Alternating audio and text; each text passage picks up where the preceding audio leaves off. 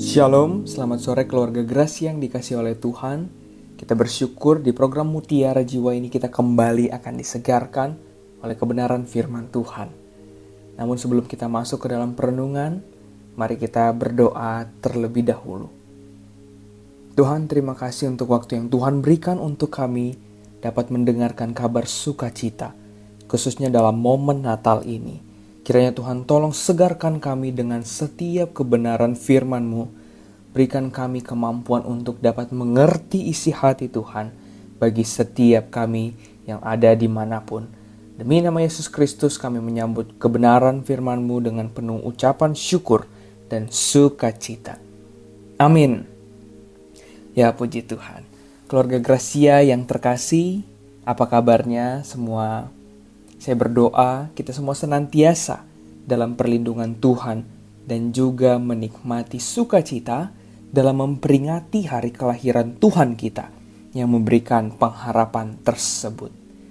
Pada sore hari ini kita akan merenungkan kebenaran firman Tuhan dan belajar dari tulisan seorang dokter yang mengasihi dan takut akan Tuhan. Dan juga ia sangat seksama dalam mempelajari kebenaran yang ia temukan selama hidupnya. Kira-kira Bapak Ibu yang dikasihi Tuhan, siapakah dia? Ya, betul. Dia adalah dokter Lukas.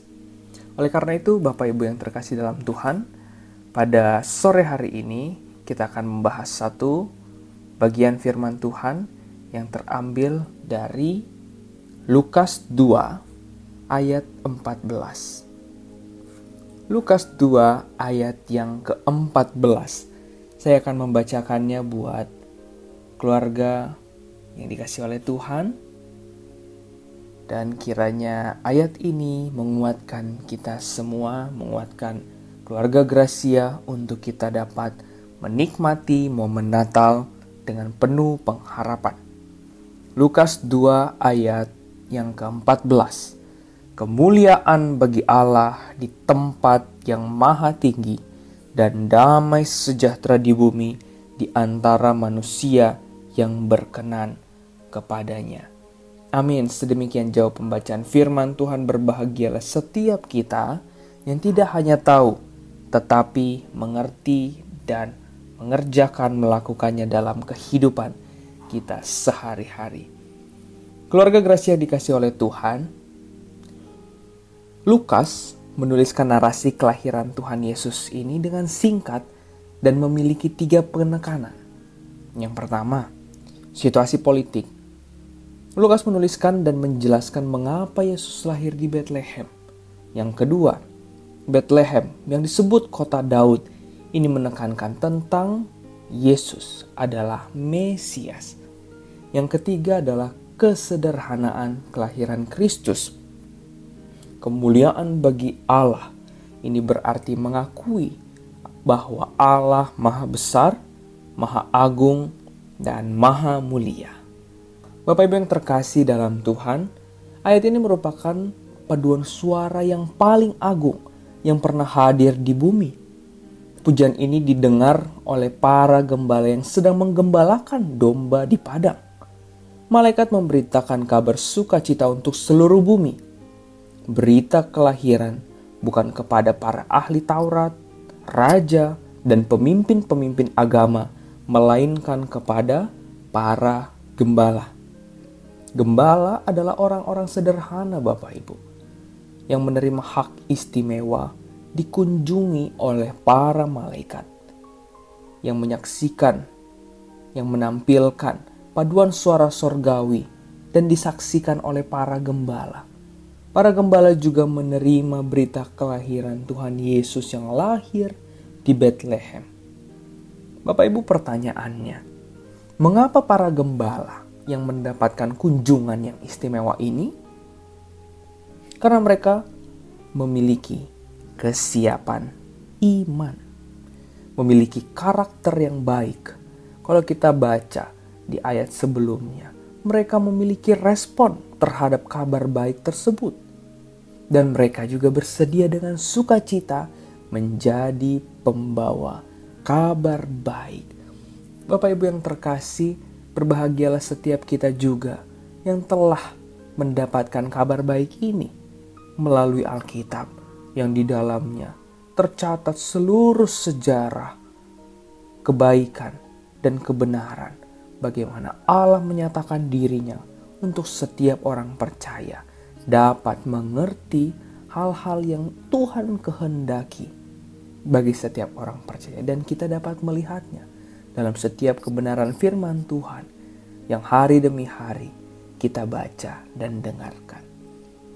Kembali lagi Bapak Ibu yang terkasih dalam Tuhan, bicara tentang sang gembala.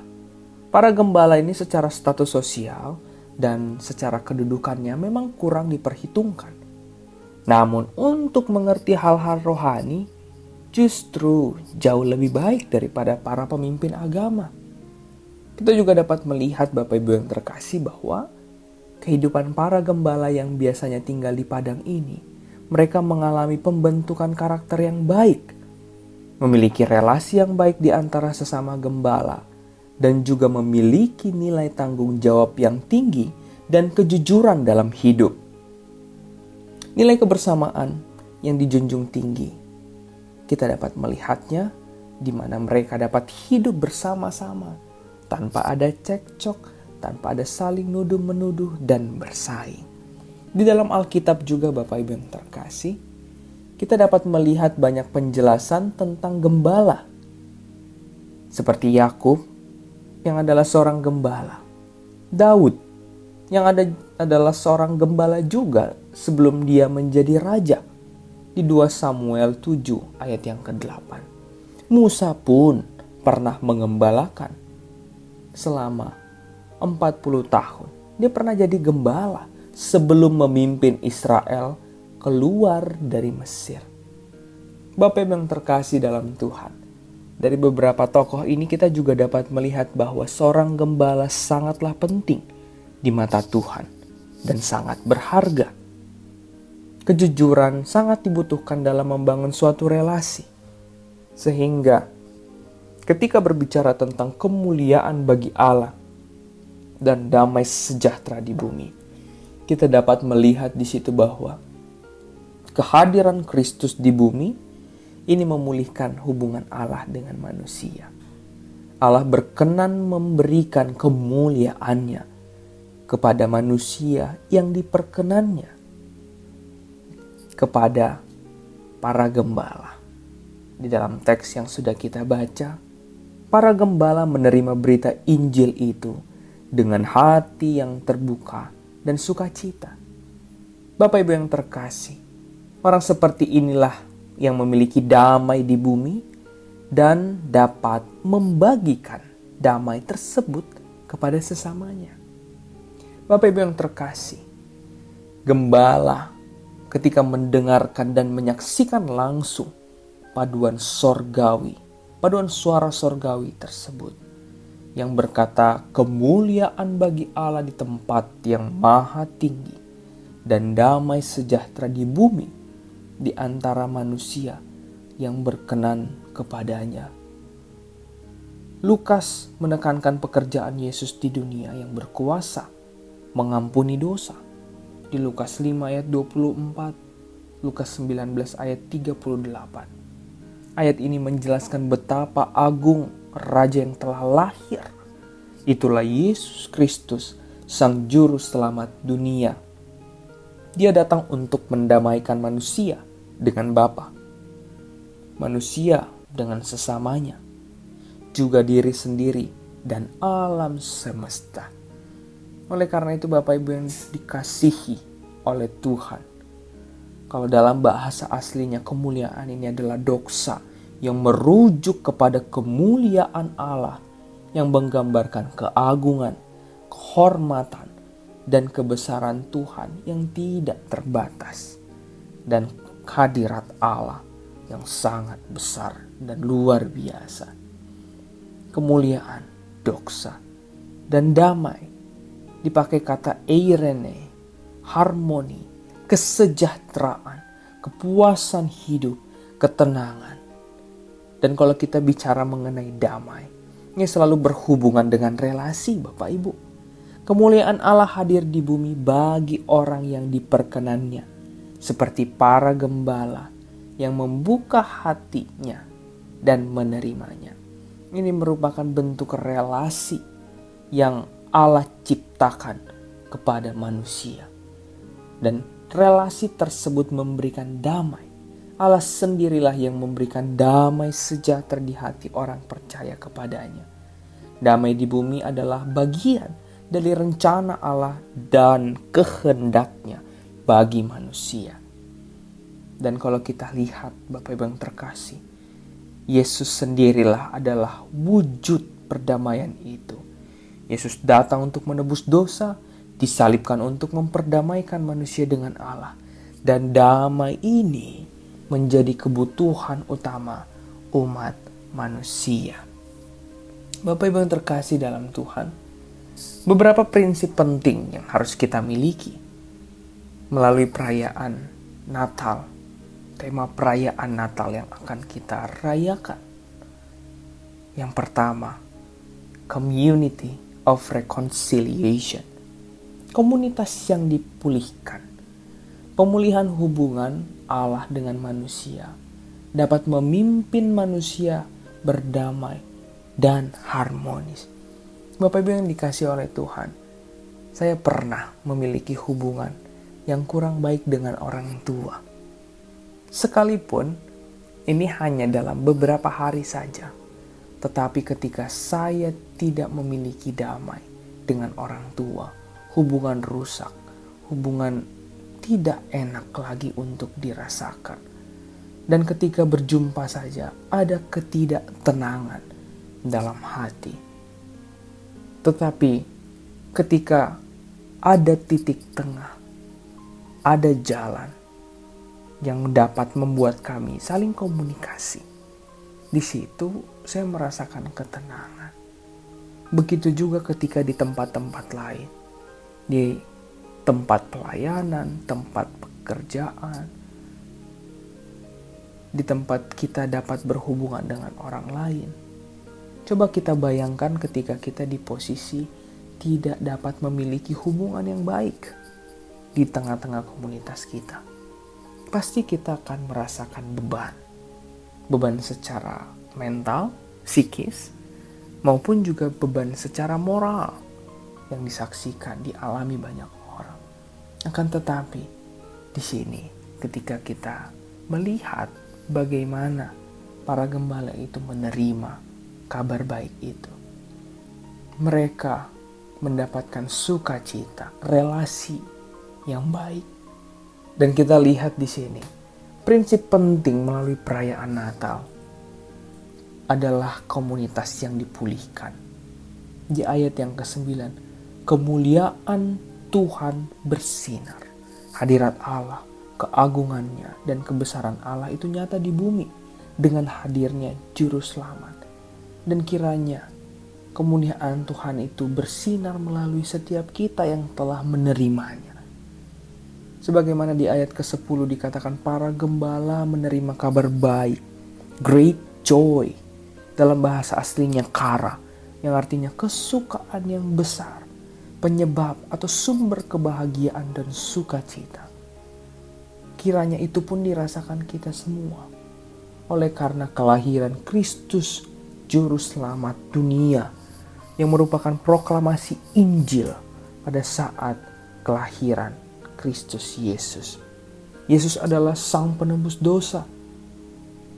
Manusia yang telah kehilangan kemuliaan, tetapi oleh karena sang Juru Selamat, Dia menebus dosa kita semua.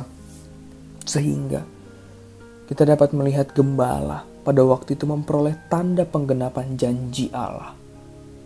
Sang terang dunia itu, dunia yang telah gelap karena dosa, telah diterangi oleh terang yang sejati. Sang kehidupan, manusia yang telah mati karena dosa dan pelanggaran, dihidupkan oleh Kristus, sang penghulu kehidupan. Disinilah kita dapat melihat rekonsiliasi, pemulihan yang digenapkan oleh Kristus Yesus di atas kayu salib. Inilah yang memungkinkan kita dapat membangun relasi, Bapak Ibu yang terkasih, dengan harmonis dalam keluarga, sesama anggota gereja, masyarakat, dan juga bangsa. Community of reconciliation. Marilah melalui poin pertama ini kita menjadi komunitas yang dipulihkan. Pemulihan hubungan Allah dengan manusia yang berdamai dan harmonis. Yang kedua, community of peace. Komunitas yang membawa damai. Kehadiran Kristus dalam hidup kita memampukan kita untuk berelasi dengan damai, hidup jujur, saling menghargai, dan membawa kabar baik. Ada pengampunan dan penerimaan di dalamnya juga. Bapak Ibu yang terkasih, kalau kita lihat, para gembala ini menjadi penerima berita pertama. Di Lukas 2 ayat 10-11. Saksi mata ayat ke-16. Pemberita pertama tentang berita sukacita bahwa Kristus Juru Selamat dunia telah datang di ayat 17. Dan kalau kita bandingkan dengan para pejabat atau pemimpin agamawi, mereka tidak mengerti pekerjaan Allah yang besar melalui kelahiran Kristus. Sehingga hendaklah kita di zaman ini, Bapak, Ibu, dan saya juga, kita menjadi penerima kabar baik yang menerima dengan hati terbuka dan juga menjadi pembawa damai. Amin, Bapak, Ibu. Sehingga di ayat ke-17 kita dapat melihat lagi. Dan ketika mereka melihatnya, mereka memberitahukan apa yang telah dikatakan kepada mereka tentang anak itu. Mereka pun mengatakan, memberitakan Kristus. Dan kiranya kita sebagai orang percaya, khususnya keluarga Gracia yang dikasih oleh Tuhan, kita semua menjadi community of peace, komunitas yang membawa damai, yang memberitakan Kristus yang adalah Raja Damai itu. Dan melalui kehadiran kita, nama Tuhan dipermuliakan. Dan yang terakhir, community and ministry, komunitas pelayanan yang hidup memuji dan memuliakan Allah dan melakukan sesuai dengan firman Tuhan. Di ayat ke-20, maka kembalilah gembala itu sambil memuji dan memuliakan Allah karena segala sesuatu yang mereka dengar dan mereka lihat semuanya sesuai dengan apa yang telah dikatakan kepada mereka. Bapak Ibu yang terkasih, dalam persekutuan jemaat, kiranya di situ ada kasih dan pengampunan di antara anggota jemaat. Kasih dan pengampunan inilah yang menghadirkan damai, Bapak Ibu, di tengah-tengah masyarakat, jemaat, dan juga di keluarga kita secara pribadi. Persatuan dan kerjasama dalam pelayanan, saling mendukung, itu semua akan menciptakan harmoni. Dan Bapak Ibu yang terkasih dalam Tuhan, ketika kita ingin melayani Tuhan, mari kita mulai dari keluarga kita masing-masing. Sebelum kita mulai melayani, mari kita selesaikan dulu konflik di antara pribadi lepas pribadi. Mungkin anak dengan orang tua dengan anak, sebaliknya, dengan keluarga lain, menantu. Mari kita selesaikan konflik ini antar jemaat, antar relasi. Sehingga ketika kita telah menyelesaikan konflik, kita akan dapat membangun komunikasi, relasi yang membawa damai tersebut. Dan dengan cara inilah umat Tuhan dapat menjadi alat kemuliaan dan menjadi saluran berkat dan juga membawa damai di dunia ini. Bapak Ibu yang terkasih dalam Tuhan, ketika kita merenungkan bagaimana kemuliaan bagi Allah dan damai sejahtera di bumi yang menjadi pujian malaikat ini, kiranya kita mengingat tiga hal ini. Prinsip penting yang harus kita miliki melalui perayaan Natal. Yang pertama, community of reconciliation. Marilah kita dapat menghidupi perayaan Natal ini. Momen-momen ini kita ingat dan melalui kelahiran Tuhan Yesus, kita juga dapat memaknai dan memiliki komunitas orang percaya yang telah dipulihkan hubungannya Allah dengan manusia, berdamai dan hidup harmonis dalam hadirat Allah. Yang kedua, community of peace. Kita menjadi orang-orang pembawa damai, menjadi persekutuan komunitas yang membawa damai dan juga memberitakan Kristus yang adalah Raja Damai tersebut. Dan yang ketiga, community in ministry. Kiranya komunitas pelayanan kita senantiasa hidup memuji dan memuliakan Allah, juga melakukan semuanya itu sesuai dengan firman Allah. Dan kiranya kita memiliki sikap damai dan sukacita demi terwujudnya damai Kristus di antara kita semua. Amin. Kita berdoa. Tuhan, kami mengucap syukur untuk kebenaran firman Tuhan. Kami diingatkan kembali bahwa kemuliaan yang besar, yang agung itu Engkau berikan kepada setiap orang percaya umat-Mu, di mana kami semua dapat merasakan damai sejahtera oleh karena kehadiran-Mu di dunia ini yang memberikan kami pengharapan. Dan kiranya Tuhan, kami dapat memaknai Natal tahun demi tahun sebagai komunitas orang-orang yang telah dipulihkan, orang yang telah dibenarkan, orang yang telah ditebus, dan orang yang telah diberikan kehidupan. Dan kiranya kami semua juga dapat menjadi orang-orang yang membawa damai, membawa kehadiran Kristus dalam hidup, dan memampukan kami berelasi satu sama lain, hidup jujur, saling menghargai, dan membawa kabar baik yang di dalamnya ada pengampunan dan penerimaan.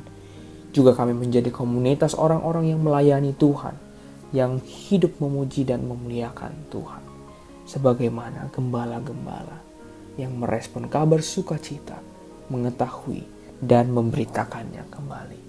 Tuhan, pakai masing-masing kami dimanapun kami berada, dan kiranya seluruh keluarga Gracia yang setia mendengarkan kebenaran firman-Mu ini senantiasa menjadi garam dan terang bagi kemuliaan Allah. Dan juga kami yang memberitakan kabar baik itu, Tuhan, senantiasa diisi dan diberikan damai yang sumbernya daripada Allah sendiri. Terima kasih Tuhan, kami mengucap syukur untuk waktu yang singkat ini.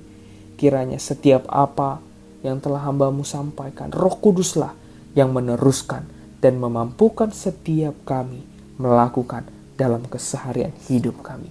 Demi nama Yesus Kristus, kami sudah berdoa dan mengucap syukur. Amin. Terima kasih keluarga Gracia, dan kiranya renungan pada sore hari ini menguatkan, meneguhkan, dan menuntun kita dalam menikmati masa raya Natal ini. Amin. Tuhan memberkati kita semua.